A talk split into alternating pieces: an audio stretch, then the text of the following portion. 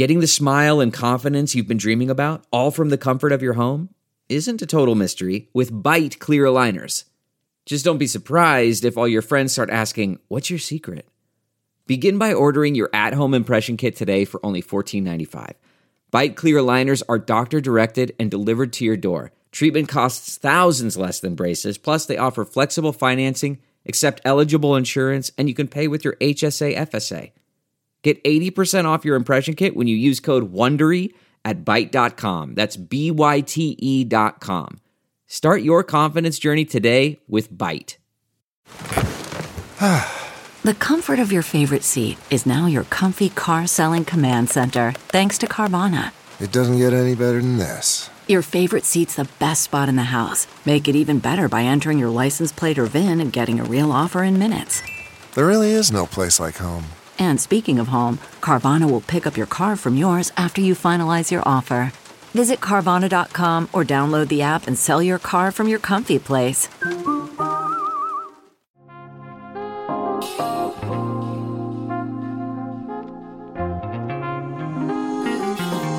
Welcome to China Corner Office, a podcast produced in partnership with SupChina, featuring conversations with business leaders from around the world about the challenges and opportunities of doing business in China, the world's most dynamic economy. I'm Chris Marquis, a professor of business at Cornell, where I teach and research on this same topic. Every episode, we talk to an executive at a company doing business in China and explore what has led to their personal and business success and also some of the challenges they've encountered along the way. With geopolitical tensions between the US and China on the rise, understanding how business can compete in China is more important than ever. If you're interested in doing business in China or are looking for insights to adjust your current business strategy, this is the show for you. Thanks for tuning in. Today, we're talking to Jerry Wang, founder and CEO of Haitou Global, a New York based asset allocation platform that works to direct clients' investments in developed and emerging markets through an emerging market credit fund, early stage venture fund, and other products. Jerry received his bachelor's degree in engineering from Tsinghua and a dual master's degree in engineering and business administration from the University of Notre Dame, also my alma mater. Uh, Jerry holds a CFA and CAIA charters, and before find, founding Haitou, Jerry was an investment manager at the University of Notre Dame Investment Office. Jerry, welcome to China Corner Office. Thanks, Chris. So I, I, you know, I think first would love to just get an overview uh, of Haitou Global. You know, maybe you can explain a little bit about why why you founded the firm, what some of its distinctive features are, and investment thesis. Uh, of course. Uh, so we started Haitou Global seven years ago here in New York. And uh, so as the, you know, from the, the name, Haitou actually is Mandarin, means like overseas uh, investments. And uh, so added the global over time uh, to expand our you know scope. So when we started seven years ago, the intention was to help Chinese institutions, family offices, high net worth individuals invest in the U.S. That's the name overseas investment Haitou is coming from. And uh, gradually over time, we expand into emerging markets, uh, Indonesia, India, Mexico, Nigeria, the large populations and uh, then we added the global, um, you know, on top of Haitou. So the reason I started Haitou Global, partly because my training at the Notre Dame investment office is always uh, been a global perspective, and because I'm from, you know, I was born and raised in China, uh, with uh, exposure in Asian investments, and uh, also um, because you, you, know the the training in alternative investments, into like venture capital, private equity, hedge funds those are pretty new to Chinese investors. So um, even over the years, I've been traveling to China. I gained a perspective, and build you know connections, and they they are eager, you know, to um, uh, to get exposure in outside of China. So that is how um, you know how things get started, um, how I you know started to build uh, the Haitou Global platform. Great, and I think now, I mean, you've pivoted slightly as well and are more focused on you know investment in other emerging markets. Can you say a little bit about um, you know um, as opposed to the U.S. a little bit about how that came about? Uh, yeah, of course. I, mean, when the whole emerging market investment started, you know, everybody talks about the BRICS and uh, talk about you know the the next eleven. Uh, you know, Goldman helped a bit uh, on that front too.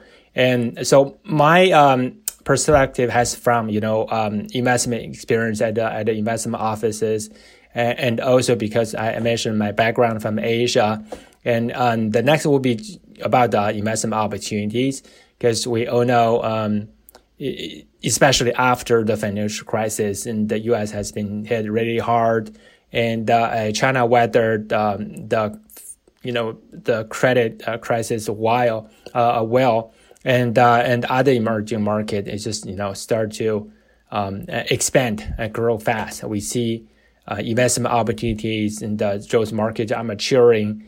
They have been showing characteristics, you know, the the Asian tigers, the, the BRIC countries. So they are the next uh, we see the growth opportunities yeah makes sense can you say a little bit about the you mentioned this sort of next 11 which you know goldman sachs as you mentioned they christened the brics you know brazil russia india china and then this next 11 is sort of the ones that are coming after that because really you know china you know india brazil i mean th- those countries have advanced a lot in the last you know 20 30 years uh, can you maybe describe some of the next 11 countries, particularly the ones you think are the biggest uh, potential opportunities in the coming years? Uh, yeah, of course. Actually, we have our own term. Uh, we call the F18.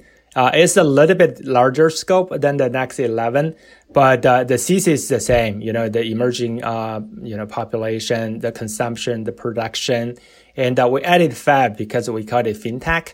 And so we are looking at other characteristics. For, for example, the internet penetration rate, uh, the financial services, you know, the credit card penetration rate, the, the bank account ownership.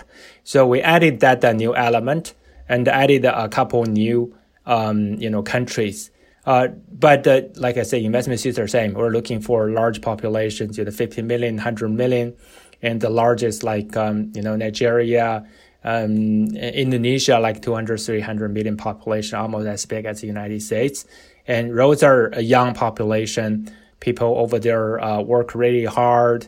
Um, you, you, know, the they grow the uh, GDP uh, per capita really fast, like five, six percent a year, and uh, you know, close to the China's level, uh, and and and double those you know de- developed countries. So that's that's our you know markets that we're looking for and that we're looking for, you know, political stability, the the open market, and the supporting infrastructure, uh, you, you, know, the friendly regulations. So uh, there are a couple areas we look top down, you know, from a macro perspective. That's how we pick uh, those at like 18 markets. It's a, it's everybody talk about those, you know, Turkey and Pakistan. So those are very promising, but few people actually go there. Yeah, and so it seems, I mean, that there's maybe you have a set of countries in Asia, maybe Southeast Asia, Africa, and then also, you know, Latin America. Is it is it hard? I mean, given the cultural and institutional differences across those three different regions, let alone the different countries, you know, what are some of the challenges involved with having, you know, looking at such diverse uh, geographies? Uh, it, it is hard. I mean, uh, just think about the back to the Columbus days. You know, uh, you develop a new market and a new continent, and you, you, get to know the local people, culture, uh, the environment, infrastructure. So we tend to build it from ground up. So when we go to those markets, say um, Indonesia six years ago, there wasn't even like a, a mobile payments, and people paying cash. And uh, when you try to pay someone, you just call Gojek. It's like a motorcycle, and uh, he he pick up cash from you and send it to the other guy. You know, and so that so we we what we do so we um, bring the you know the China technology, the other uh, mobile payment teams, and uh, we work with like 7-Eleven, uh, you know the the the markets, and they have a cashier, and uh, let them to as more like a POS, you know, uh, collect the cash for us. Gradually evolve to current you know, very advanced mobile, you know, e-wallet. Um, it's gonna take time, and uh, we bring um, you know, everyone over, uh, not just like money, um, people, team, experience, technology. Then we help build the local infrastructure, uh, build the whole ecosystem, and uh, we just you know try to copy that model to every single one of those markets.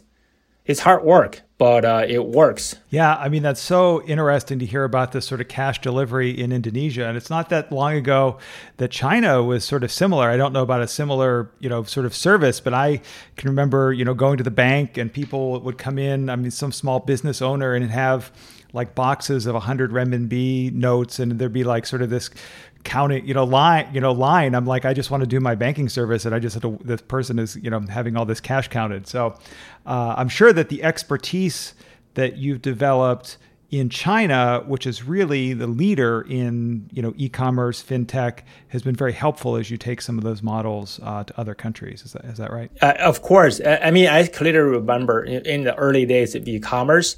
That's like uh, say uh, around 2003, 2004 uh, you know, the previous pandemic hit China. Uh, JD, that's the leader, and you know, uh, along with Alibaba of, uh, of the pioneer of e-commerce. Uh, when they deliver, they actually pay the door. So they bring the books and uh, you know grocery to you. Then you pay them cash. Then the driver uh, collect the cash and send back to the headquarters. That's like 15, 16 years ago in China. So um, from that perspective, in, in Indonesia is like 10 years behind of China.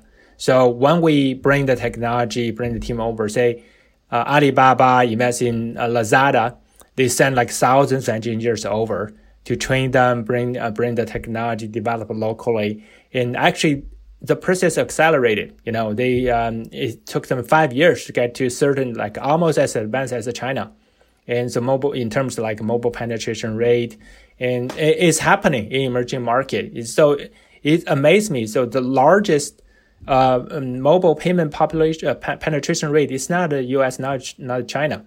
It's Kenya. Kenya is like eighty five percent, and uh, uh, China is about eighty percent. U.S. is about forty percent. But this is like pre-pandemic. Pandemic accelerated that you know adoption rate. People don't count cash anymore. They use like NFC. They use like um, you know swipe card or China use barcode, so it's no contact at all. And uh, I definitely see um, you know technology advancement and also the pandemic helped um, it's still helping, you know, accelerate the, the, adoption. I'd love to talk a little bit more, you know, about either the Indonesia case or maybe there's another, you know, you know, um, example that you want to highlight. But you know, so you're working there to help develop this infrastructure.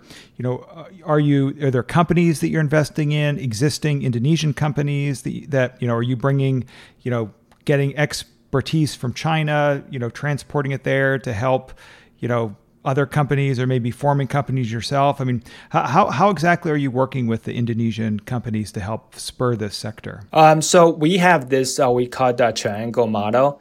Uh, say uh, the business model, the advanced technology actually originated from, from the US. And uh, roads are has been tested and, and expanded in, in China. The China has a eh, very experienced team. So in the past like 10, 15 years, they've been dealing with like hundreds of millions, you know, transactions. Actually, the mobile transaction is like in trillions of dollars a year. And then we bring roads to the local market. In the in Indonesia's case, so we formed joint venture with local teams.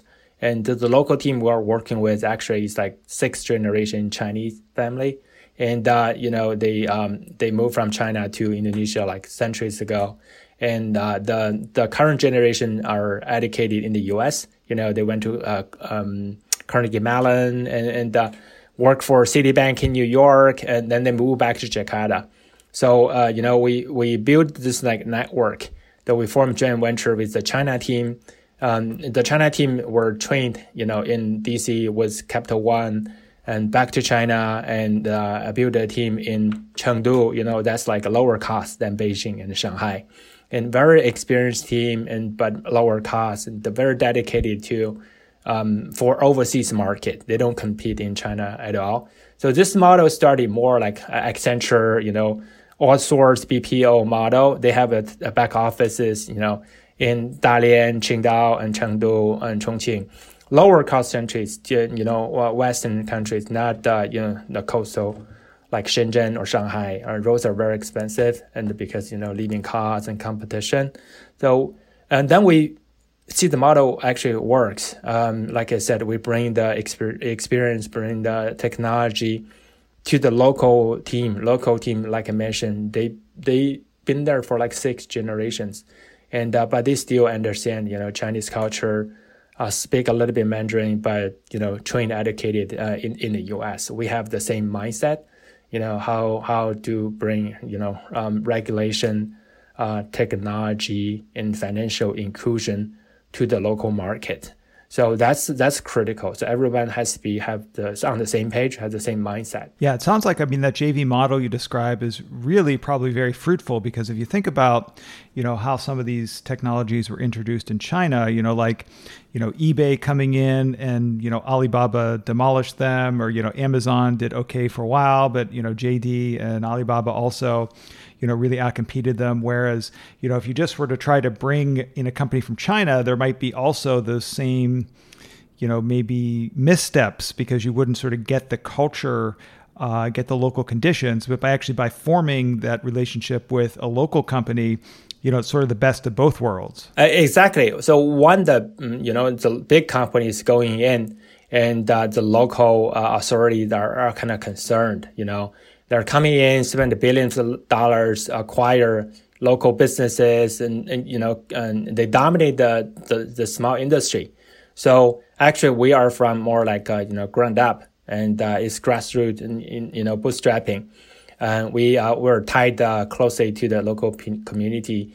Uh, in uh, Indonesia, example, when we got to there, there was no regulation on fintech. You know, um, you don't need a license. There's no in- uh, interest rate cap you can just do whatever you want. So you have a payment system, you have a gateway, then you can just like start to lend. There's no uh, nothing regulation requirements on the deposits, on, uh, like I said, interest rate, and you can do whatever you want. And uh, that was going on for like three years. And then the the um, Indonesian uh, authority called OJK, kind of like ICC in the US, they got alerted saying, "Oh, this is they can't going on like this forever." we need to learn from the US, from China, how do you regulate the, the emerging fintech industry.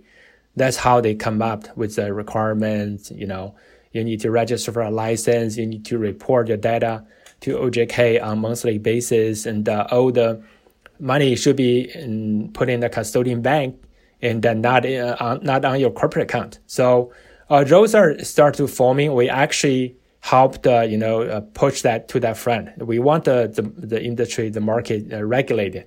Otherwise, it's just like a wild west, right? And and, and it's gonna kill the, the industry pretty quick. Yeah, I can imagine. I mean, I think having you know sort of a consistent set of rules. I mean, if you're a strong player, I mean that that helps you tre- tremendously because it does, you know, sort of cut out the you know crazy wild west um, part. Yeah, that's the barrier entry, right? So you know, from the we were from New York City, you know, from the, our perspective, everything's regulated, right? So if it's not, we, we have we have our concern. That's the different mentality right. emerging market. They're saying, oh, it's not regulated. It's so exciting. Let's go in.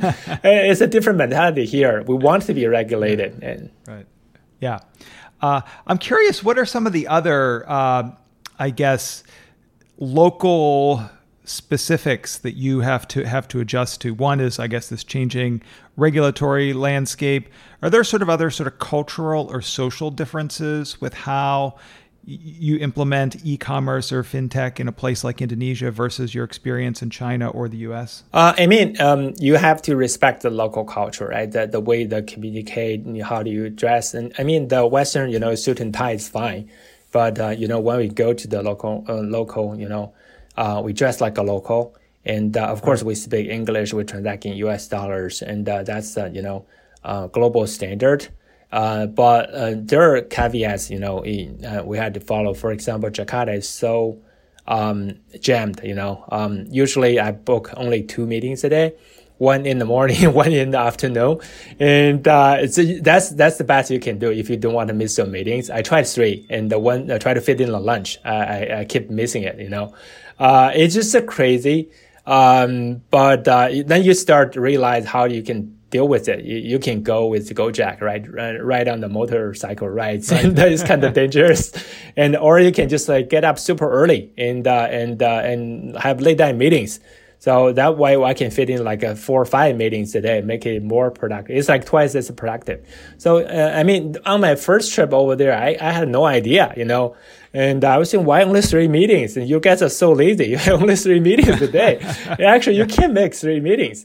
Um, anyway, so you, when you deal with, say, the, the OJK, the authorities, they're, you know, and they, they kind of concerned, see, oh, you're, are you from China? Or say, no, I'm from the US. And, you, you know, it's, it, there's a certain, um, you know, competition, or that's like when China start to realize this one road, one by one road policy, you know, and they're kind of welcome it because you bring the money, right? Bring the, the infrastructure. And the other hand, they're concerned about what, what you're doing here and what do you want from me. So um, but in, in the US, it's mostly, you know, welcome. And, uh, and it's the same experience in Africa. So one, you know, the uh, US firm going over like a Google and, you know, like Facebook, whether they're promoting, it's like I'm helping to build the, the mobile internet, building infrastructure so you can communicate, you can connect each other. And uh, when the uh, Chinese firm promote, they're saying about selling cell phones, selling games, and, you know, uh, it's just like it's kind of different mentality. U.S. is more about you know connection and uh, and Chinese firm are more about you know promotion, selling, marketing. Um, you can get it right away, you know, just after one conference. And this is more like a, I wouldn't say not profit, but it mostly you know helping the the local grow and uh, the other will be just like how how do I make money uh, in the in mm-hmm. African markets. Uh, um, so definitely we, um, like I said, we have both China and the U.S. background. So we have yeah. to, you know, play the delicate. uh, I'm showing showing them the card, so which, which one is in more favor to us, you know. It probably is a real advantage, and uh, yeah, and I do think that you know many of these contexts that you're talking about.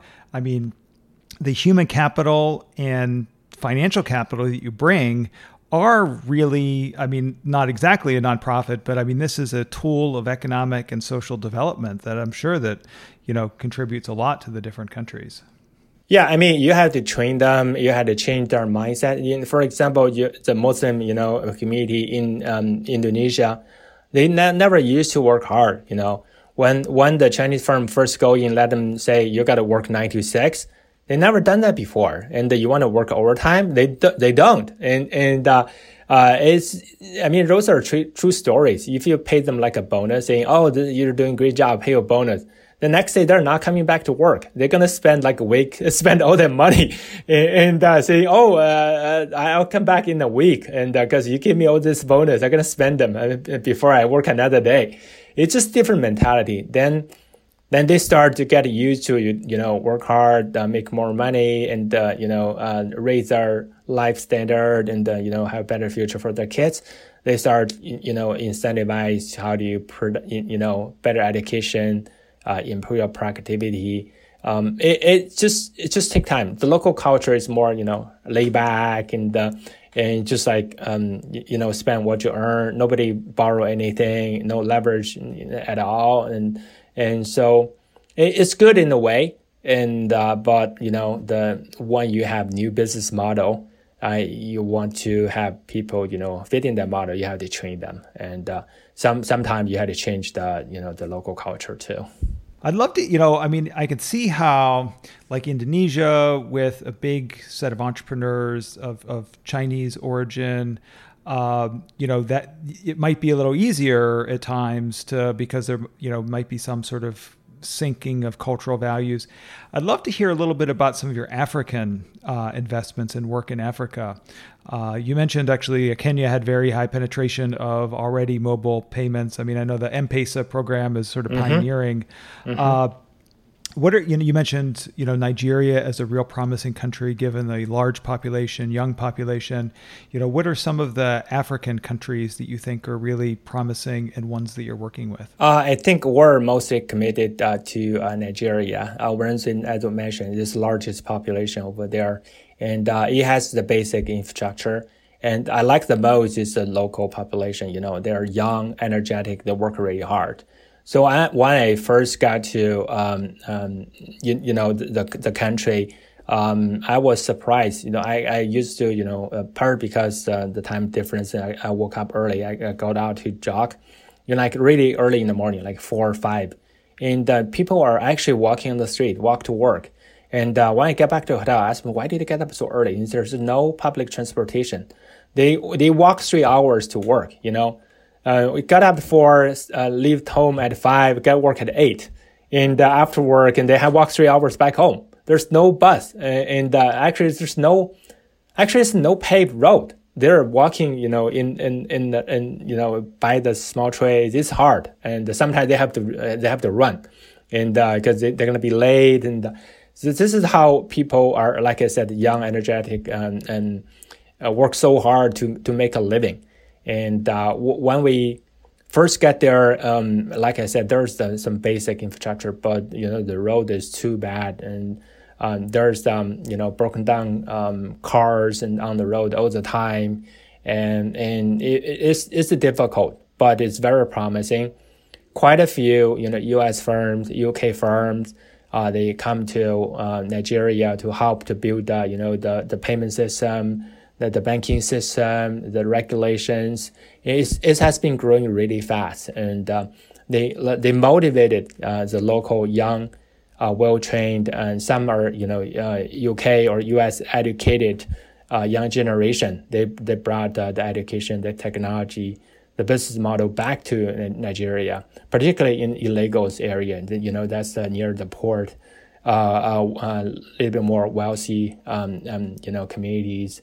Um, so it's uh, that that's where we put uh, money into different, you know, uh, fintech projects and some e-commerce and some logistics, some consumer finance projects, and help the local community and help the you know build the connections between African countries to the U.S. and, and uh, to China. Yeah, can you say a little bit more about some of the, maybe one or two of the key projects that you think are most uh, interesting? I mean, you know, in finance or logistics or you know whatever of your project you think are the most interesting to highlight.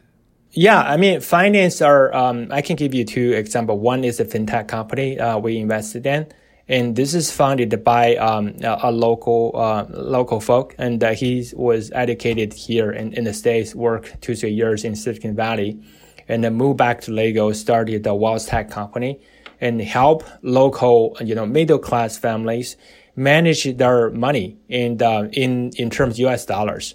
Cause you, you know, the, the local currency, um, depreciated dramatically, you know, year over year against US dollars. And local people there, when, whenever they have money, they just like buy gold, buy Bitcoin, uh, and uh, invest in US dollars. So they set up a, a company and help the local um, families and invest in like U.S. real estate, U.S. fixed income, U.S. stocks. So through a mobile app, it's very convenient and the, mostly just store the money, you know, and and cause they can put in like fifty dollars in in like um you know QQQ ETFs and and uh, in Texas uh, real estate, you know, through the crowdfunded projects, uh, you can put a small dollar and uh, own a small percentage of uh, real estate properties in Texas. So those are, um, you know, um, address the, the critical issue as I mentioned, the local inflation, currency depreciation, and uh, they save the money for their kids. You know, they they gonna send their kids to the U.S. study at one day, and they start saving when when they you know just born, and that's like uh, one case. Um, I definitely see leverage, you know, the the the U.S. technology and the China model and uh, the domestic demand. And another example would be on the uh, consumer side.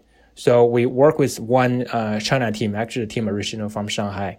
They've been in Africa for five years doing trade. Originally, they just like buy stuff, you know, from China, um, cheap stuff, you know, sell to Africa. And gradually that model doesn't work because of competition, because, uh, you know, I mentioned the currency depreciation. When you sell something over there, when you get your money back, it depreciates 30% already. Eat all your margins. And, uh, then we uh, we create a new model. You know, we buy from Africa um, and sell uh, to to U.S. and to China, the local produce. Uh, you, you know the the co- uh, coffee beans and uh, the cashew nuts and, and uh, the kavana, you know, the, the local food. And what's lacking, they there's a lot of growers and farmers, you know. What's lacking is like there's no facility, no factories. How do you produce them? So they just sell them as like the, the raw product. You don't make a lot of money sell the raw product. You know, it's pretty heavy and uh, with shells on. They, they don't know how to produce it. There's no electricity. It's really hard to build a factory. And uh, what we did is like we um, we bought trucks, and uh, and so uh, sent to um, Lagos so they can go to the the villages uh, to procure you know from the local farm buy from the local farmers and uh, we, we shipped back to Lagos and uh, we built a factory over there. We bought the uh, machineries from Vietnam. It's it's like hybrid machine. It's not like you know what they think of is automated. It's like it's half human and half machine. It's like you have hand it's like hand uh, handled. Then we hire a lot of you know local women uh, to um, you know deshell those like nuts and uh, make high quality nuts, and then you can sell at a higher margin. You dry them and uh, send them to uh, Hangzhou, China, and uh, give them different flavors and sell to you know uh, Chinese rising middle class. You know, this on huge demand. Those like healthy nuts, uh, kind of like in U.S. right? Everybody wants to buy superfoods, want to eat healthy, and a lot of those are, are coming from Africa. And uh, we are trying to build the logistics, build a factory over there, and also we're renting land you know, um, subsidized by the government, hire local farmer to grow um, in scale, and uh, then you can you know produce, process, uh, then ship to to China. So th- th- this is part of the global trade, but we're not just traders. We're actually going there, become like a grower, processor, and then shipper, and then and then eventually get to the the end market. Yeah, that's really interesting. I think that you know it makes a lot you know sense that all these farmers probably relatively small, dispersed. Yeah, so creating some sort of logistics system to connect them together, you know, even through like you said, trucks and have these factories, you know, helps everyone really. I mean, the the farmers are you know can get stuff to a new market. You mentioned you hire a variety of women to process the the shells, uh, and then I'm also curious. Uh, the the the finances of, of this, you know, it's probably a long period of time from like when the nut is picked until it's in Hangzhou. Mm-hmm. And I'm sure, how how is the credit uh, process, you know, d- during that time from, you know, when it's a raw, you know, very first step of raw material to to the finished good.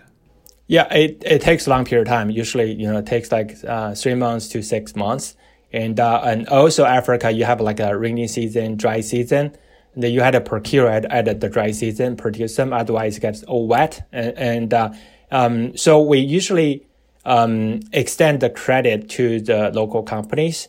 And, and for like three, six, sometimes like 12 months, it's like a whole year credit.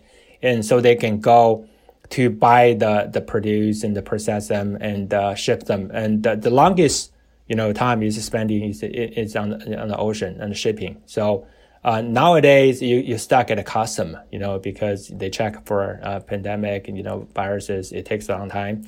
Usually is, um, that's the bottleneck.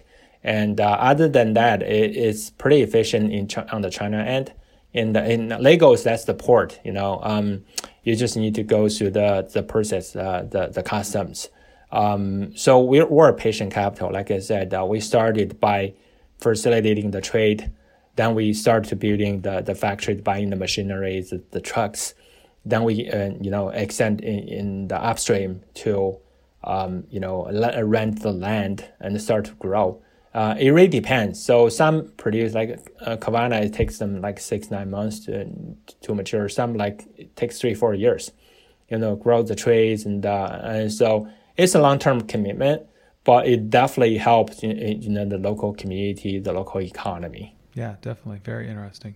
Uh, I'm curious as well. So we've talked about like an Asian focused uh, investment, an African focus. Is there any Latin American uh, focus investment that you'd like to highlight? Uh, yeah, of course. I, I, you know, um, we start to studying, you know, Latin America, Mexico, Colombia, Peru, Brazil. So uh, those like large population, it has been on on our I mean, on paper, we've been uh, looking at them for years, and uh, but we uh, never really spend much time on it because, like I said, we're most familiar with like uh, Southeast Asia, Asia, and, and Africa's natural extension. We uh, we we spend time in like Dubai, Pakistan too, um, and this is a different road. And because of the pandemic, we're stuck in New York. So we can spend more time talking to folks at Mexico City, in, you know, Bogota, and get to know them better, get to know the and the you know the local uh, environment. So the roads are critical. We need to understand what, what is going on, and uh, we need to find local partners. So it takes time. So we've been talking to roads, you know, on daily basis. Actually, I just had a call in the morning to you know Bogota, uh, and uh, they're they're B two C e-commerce company, and they try to you know uh, increase the efficiency, they serve the uh, convenience stores. Those are businesses, you know, uh, the models we see, you know, like I said in China, more like a Alibaba, Tmall, uh, Taobao model. Uh, they started like 20 years ago, and uh, now it's getting popular uh, in Latin America. A lot of um, you know Silicon Valley money flow into, and quite a few you know Stanford grads or Cornell grads, and, and they, they, they move back to um, uh, Colombia, Mexico. The team uh, I'm talking to, actually, they uh, they um, they went study in Switzerland and worked like nine years in Europe and uh, move back to Colombia, uh, set up the business. You know, um, trying to copy the model what worked in in U.S. in, in China. So we see that very promising well educated team and uh, they have uh, the end game in mind because they they seen the big picture. They know what's really going on in Europe, in US, in, in, in China. And uh, then they try to copy that to their local countries. that's really interesting. It also really highlights again, I think, you know, the you know, your one of your unique competitive advantages you know a lot of the you know silicon valley venture capital companies that i've talked to you know if they're going to go to some other country, you know, they immediately are really oriented towards the US companies and US model. But perhaps for more developing economies, you know, China is a much more natural analog. Uh, and so, you know, you having both of those connections probably, you know, is very valuable. I'm curious, as you, you know, Latin America is a place that has a lot of US investment already. You know, what's your sense about, you know, how sort of your China focus and relationship, you know, is a competitive advantage in a market like Mexico? Uh, of course, I, I, mean there's a lot of uh, you know uh, emphasis um, investments from from China nowadays, and uh, uh, most one most recent example would be like the vaccine. You know, uh, a lot of vaccine coming from China. I, I number I read is like fifty percent are coming from China, uh, or Latin America, and also the infrastructure building. So the the team I, am talking to, you know, in Bogota told me the Chinese firm helping them build subways, toll roads, and high speed rails connecting Bogota to the you know the um, adjacent towns and the cities. So roads are they they like it. You know, it helps them to improve you know facilities and uh, productivity. And, and it's the same thing. Like uh, you know, in the U.S., we're promoting uh, infrastructure building, right? And, and uh, Joe Biden has uh, like a two trillion dollars and uh, to to build EVs and toll roads and high speed rails. So it's the same thing.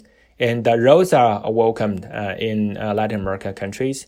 Um, definitely, they see the the benefit because they bring in the, the team, bring in the technology, and uh, and also bring the money, right? So there's a credit from Import Export Bank of China, and uh, offer them a cheaper credit so they can you know build the road and uh, start to use them and then pay them back later. Um, so they definitely see the benefit of it. And uh, for for us, they kind of like uh, trying to you know copy the success of Alibaba or JD, and uh, a, a, lot of roads with um, you know um, procurement components too. They try to buy from China, and uh, we uh, look at a couple companies, cross border B two B companies, and uh, the the procurement is in like Wenzhou or Ningbo and uh, uh, they sell to the to the local businesses and and direct. So you know, cut the middleman. They handle all the procurement and logistics, uh, tax, custom, everything. So um, that that model is from is is uh, you know invented by Alibaba, you know AliExpress. So um, they're trying to copy that to their local economies and to compete with Ali because Alibaba is like Chinese firm, right? They can't know every single country as well as the local guys, right? And um, so we, we definitely see in and the local competition is, is picking up mostly because roles are you know trained and or with experience in China or, or US. For example, the the Mexico B two B business actually has two co-founders. Uh, one uh, spend time in Mexico, and spend time in China. So they they partner together. One is buying, one is selling, and uh, create a B two B business. That's that's the ideal team, right? And uh, uh, definitely we see those are very very promising. And uh, they uh, you know they start making money right away. They charge 8% and on the facilitation fees. Still much cheaper than you handle it yourself right? How do you you know buy from china and ship them and pay the custom and come back here? And they charge only 8% yeah. Wow. Uh, such interesting businesses that you're you're able to sort of examine and and and invest in and you know i mean i can see some similarities in some ways between some of the stuff you talked about in Indonesia uh, and Mexico. The Nigeria operation is very, very different though, and I and I, you know, let alone just different countries but different businesses. I'd love to hear a little bit about maybe some of the lessons that you've learned about due diligence as you are pursuing these projects.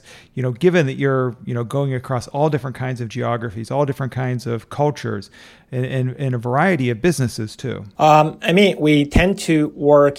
Uh, with a team we, we know uh, over the years, and uh, like some U.S. teams and some are uh, China teams, so, for example, for Latin America, we're working with you know team based in LA, based in uh, DC, and I, we know over time. So we're familiar with the business model. I mentioned B2B, B2C, payment, wealth tech. Those are um, you, you, know test and true models.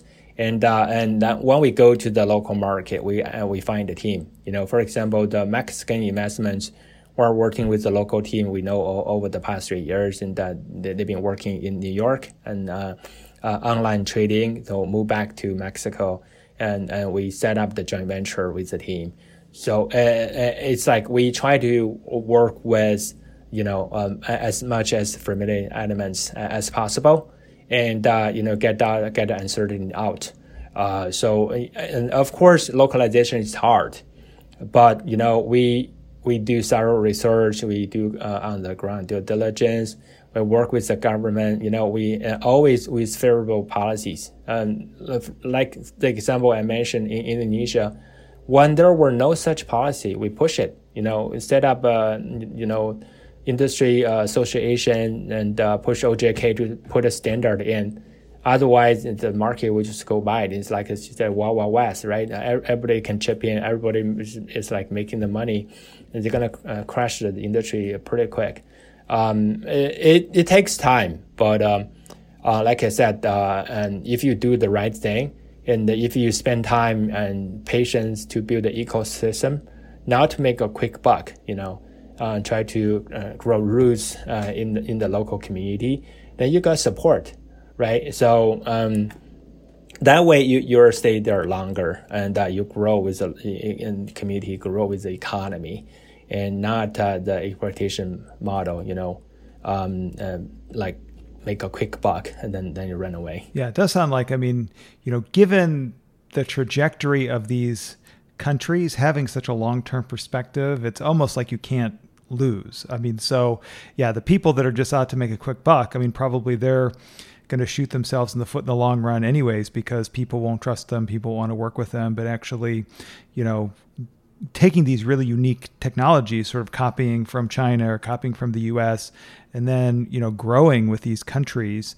You know, I'm sure is yeah, re- really smart, uh, really smart strategy. I mean, it takes time to build trust, and uh, say for Indonesia, for example, Indonesia last year when the pandemic hit hardest, and uh, the local rupiah depreciated 15% over like a week and uh, we're denominated in U.S. dollars. And you, you know those those our local partners panicked. And so how are we going to pay you back? And because the, the money depreciated fifteen percent, and our margin is fifteen percent, I'm saying don't worry to pay us back, and then we're we're stick with you. And uh, then then gradually, you know, the economy recover, the currency recover. Now it's it's, it's about at par with U.S. dollars, and because U.S. dollar depreciated a lot too, and uh, as, as like before the pandemic. So you just like you had to stick with them and, and during the hard times, and uh, and then they will start you know trust you. Uh, that's how you build you know long term commitment, and uh, that's how you you know build a long term relationship. Yeah, makes sense. You mentioned the, the pandemic a couple times in as you've talked about the different deals and building trust over this period. You know, in what other ways has the pandemic affected your business over the last um, year? Um, definitely, you know, stress tested our our model. And uh, you, you, know, the during the hardest time, it's similar to New York City and uh, all, all the landlord they can you know um, collect the tenant and the, you know the rent for like 90 days. And it's the same thing in other markets like in Indonesia uh, India. They close down the city like uh, like uh, Delhi or Jakarta for like 90 days. Uh, you can't really do business during the 90 days. You can't go to work. You can't collect. You can't ask for money back. And because all, um, all financial institution start uh, you know stopped and uh, collecting payments and uh, for 90 days. Those are darkest days, and uh, then we, we stuck with the you know the local platforms, and, and after that's over, you know when when the lockdown was lifted, and the local people started paying back, uh, you know in, in in good faith. So we actually uh, didn't lose money last year, so it was just like postponed. So all the payments postponed like between 60 to 90 days. So uh, when when it hit to like September, we actually were fully recovered, and uh, and that's how you you know um, know your model actually work. You know during during the, the toughest time, uh, your partners stick with you, and, and uh, um, so uh, in that way, pandemic actually helped. Um, as I mentioned. Um, that uh, accelerated the adoption rate uh, of the you know uh, the online penetration, the mobile payment, uh, the e-commerce, the logistics. You know, look at the, what's what's what hap- what's happening in the U.S. Like I mentioned, um, the um, the mobile payment penetration rate was actually lower than some other emerging market because people use checks, use cash. Now it's like nobody uses them anymore. So um, it's just like you suddenly just jumped uh, from like 40% to 60%. And it, it's supposed to be take you like a decade. Now it's just like over a year. Yeah, very interesting. So, you know, it sounds like although maybe some, you know, worries at the beginning, I mean, the pandemic actually has both, you know, reinforced your trust with many partners and actually accelerated uh, your model in a number of different locations. So, so yeah, we uh, we kind of we have to adopt the, we call it a new norm, right? This is the norm now, but it's a new new norm. Super. It's it's been super interesting to learn about your business. I mean, this you know sort of triangle model that you describe between you know U.S. and capital and and expertise and companies and you know the China unique um, fintech and e-commerce expertise and innovation and then in these emerging markets i mean it's a real you know powerful thesis i think that you've developed. Uh, i'd like to take a step back though actually and learn a little bit about you personally uh, in in sort of this last few minutes of the podcast. You know, I guess maybe because both of us had gone to Notre Dame, I'm particularly interested in your experience at the Notre Dame Endowment. But you know, I'd love to learn a little bit about you know how your experience you know, from your time in Tsinghua as an engineering student through, you know, getting a dual MBA, MBA and engineering degree helped position you for starting and running this firm? Um, I would say I always appreciate Notre Dame because when I graduated from Tsinghua, I was offered a full scholarship to come study at Notre Dame. And later on, I, I, I understand this money actually from the investment office made by the endowment so they offer scholarship to international students. And so without that scholarship, I could never uh, come to the States. So um, that's one of the reasons I joined the investment office too. And also the investment office helped me to shape my, you know, the thinking, my uh, investment thesis.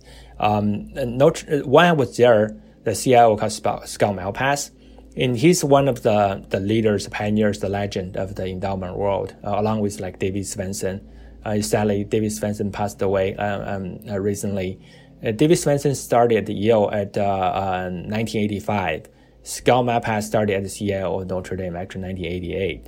Um, so it's just like Scott Malpass spent like over 30 years at, at the Notre Dame investment office, helped build the team, shape the investment strategy, and he he really liked you know emerging market. He started traveling to China, you know, in the early 90s and uh, st- started making investments in early 2000s. You know, with um, you know well-known firms now like uh, Hillhouse or Sequoia China. It was when they first started, like Qiming, you know, 2003, 2004, really early adopters. And uh, the current CEO, uh, Mike Donovan, you know, we used to travel together to, to Asia, to China, you know, a couple times a year. It's a huge commitment uh, to, to China. And it made, of course, it paid off too. It made a lot of money uh, from you know hedge funds and venture investment, private equity, um, and then uh, expand to other emerging market gradually. You know, Southeast Asia and Africa. So. Uh, Scott Malpass has been very methodical. You know, when we decide the, the next emerging market will be in Africa, then he start just have the team travel to Africa. You know, uh, go to conferences meet the local communities, in his plan was like let's spend 10 years to study market then then we have uh, you know the a lead uh, when we start to make investments. So it's like so we know it's Notre Dame is private school right? So we have a um, eternity uh, in terms of investment horizon. So you can have the money forever. So uh, that's why you have the luxury to spend 10 years just doing market research just trying traveling on the ground and meeting people and uh, then make a commitment when it's ready. Um, so the first investment will be with you know the the uh, former KKR guys or Blackstone guys. You know they're from Africa, working in London, and now bring back to home country, set up a shop over there, trying to help help a local community doing a local deal. Those are ideal teams to you know partner with and uh, to invest in them. So I learned a lot. You know, um, how do you you know, um, take your time, patience, build network, alignment interest, and uh, uh, and uh, lock up your capital for long term, and uh, don't don't make a quick buck. You, you know, uh, and roads are and also what's popular ESG, and uh, we didn't really talk about ESG, but it's embedded in every investment we made. You know, that's Notre Dame, right? So uh, you had to make make it right, and uh, it's not about the you know if you make money, it's profit or not, and uh, it has to be the, the, you know the right thing to do first. Um, so definitely, uh, I learned a lot over the couple years at the investment office. But like I said, uh, uh, there's no no shame to know Haitou Global right now. So um, I identified the opportunity while I was traveling to Asia to China, and I learned from the team over there. And uh, and um, yeah, definitely, I definitely owe, owe the team. You know, um, uh, we're not success yet, but we're still startup. But uh, definitely. I, I, trace my roots back to the to my uh, years of experience over there. Yeah, interesting. I mean, some of the things that really resonated with me based on what you've said over the last hour I mean, this long term perspective, uh, you know, establishing relationships, deep relationships, trusted relationships for the long term. And also, you know, you mentioned ESG and something that, yeah, we didn't really talk a lot about it as a specific top, topic. But, you know, as I listened to all of your comments about the different investments, you know, the social development, economic development of the communities and individuals and farmers and, you know, focusing on labor of women, I mean, really came through as well. So, you know, it's really been fantastic to learn more about Haitou Global and your experience, Jerry. I think this podcast will be, you know, very educational to our listeners. So thank you for joining us. Oh, thanks, Chris. Thanks for having me. It has been fun. Thanks for joining us on China Corner Office.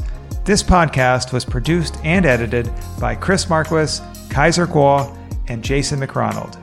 Did you enjoy the show? If so, leave us a review on Apple Podcasts and let us know your thoughts. And don't forget to subscribe to the feed for alerts when new episodes are published. See you soon!